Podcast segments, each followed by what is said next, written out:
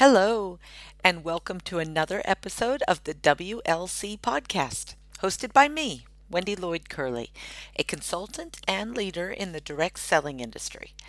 The goal of this podcast is to help consultants and leaders in direct sales and party plan to be more confident, professional, and confident in their business.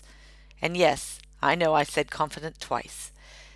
It's available on my team's online training portal or you can subscribe on iTunes. I like to start my podcasts with a one breath meditation for all of us to take a big deep breath in through the nose and out through the mouth. Okay, here we go.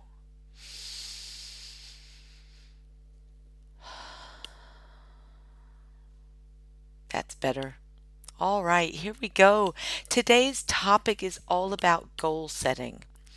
I think it's really important that you revisit your goal setting ideas, commitments, and importantly, the steps that you take to get to them.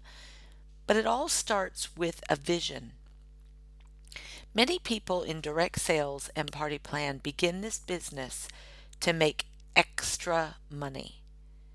And it's a funny word, isn't it? Extra. Extra money. They don't really start in order to make all the money or the money that they already have, but it's extra money. It's interesting. We think about the word extra money and we think about all of the other things that we might want to use the money for. And I will admit, even when I ask people if they're interested in running a business, I talk about extra money.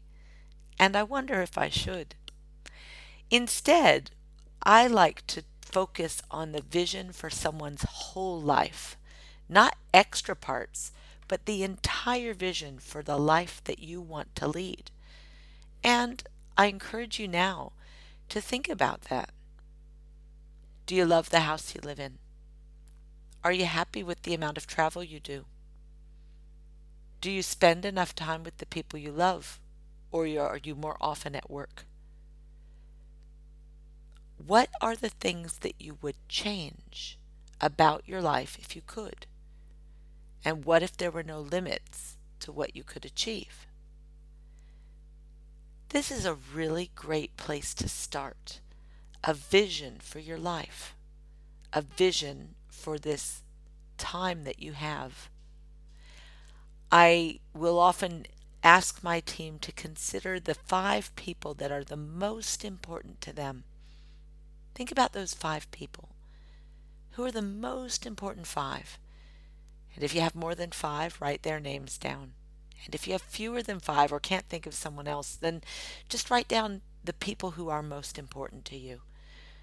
And now, write next to their name the age that they are today.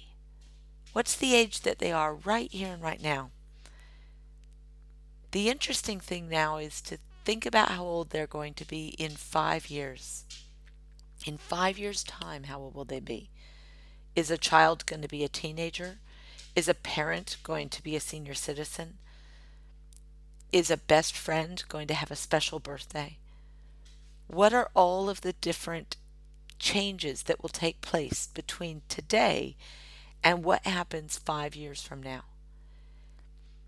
Now, the reason we pick five years is because it's important to think into the future, and it's important to realize that on a longer term horizon, there are definitely things that you can do to make a change in your life so that you are in a different place five years from now. Your vision should be longer than next week, next month, or even next year. Your vision needs to be five years and beyond. Maybe five years from now, plus critical points in your life in the future. If you are in your 20s, your next five years is important, but you also might think about a, a wedding that might be coming up, the possibility of having children, the possibility of putting those children through school and education requirements, the possibility of travel, the possibility of retirement. These are major milestones in your life that are up and coming. If you're in your 40s, you may already have children that are grown and that are ready to go off and do other things. And when you hit that point in your life, maybe travel will become more important to you. You'll have the ability and the flexibility to do that. And then retirement would be coming. So, thinking about making sure that you have enough in place and all of your ducks in a row. Goal setting requires vision. Vision requires thinking into the future and far enough into the future that you can say, I'm not there now, but I want to be there in the future. When I set my vision boards up, they're more like to do lists. My vision boards that I have used in the past have kind of been annual updates to what are the things I want to buy. And those visions have served me well with regard to my short term goals and the money that I need to make right now in order to make a purchase. But they haven't served me well with my longer term vision. And I've been in this business now for 13 years. And I feel like I have made progress, but that I have not established a clear vision. So that is one of the goals that I have for the next few weeks. I'm going to be working on writing down some journals, drawing up some pictures, and putting a timeline together for in the next five years, where do I want to be? I think that you should do the same thing. If you've just started in your party plan or direct selling business, then think in five years' time where would you like to be in your life, not in your party plan business, in your life. What activities would you like to be doing? How much would you like to be working? Where would you like to live? How much would you like to travel?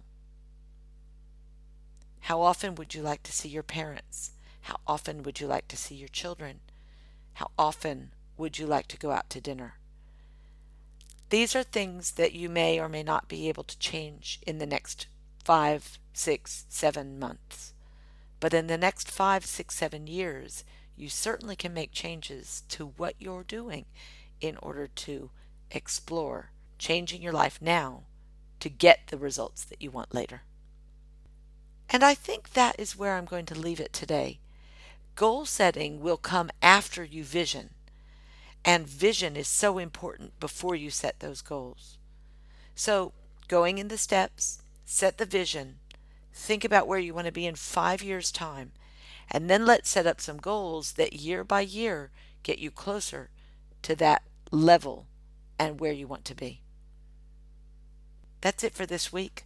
This is Wendy Lloyd Curley, and you've listened to another WLC podcast. Thanks for listening. See you next time.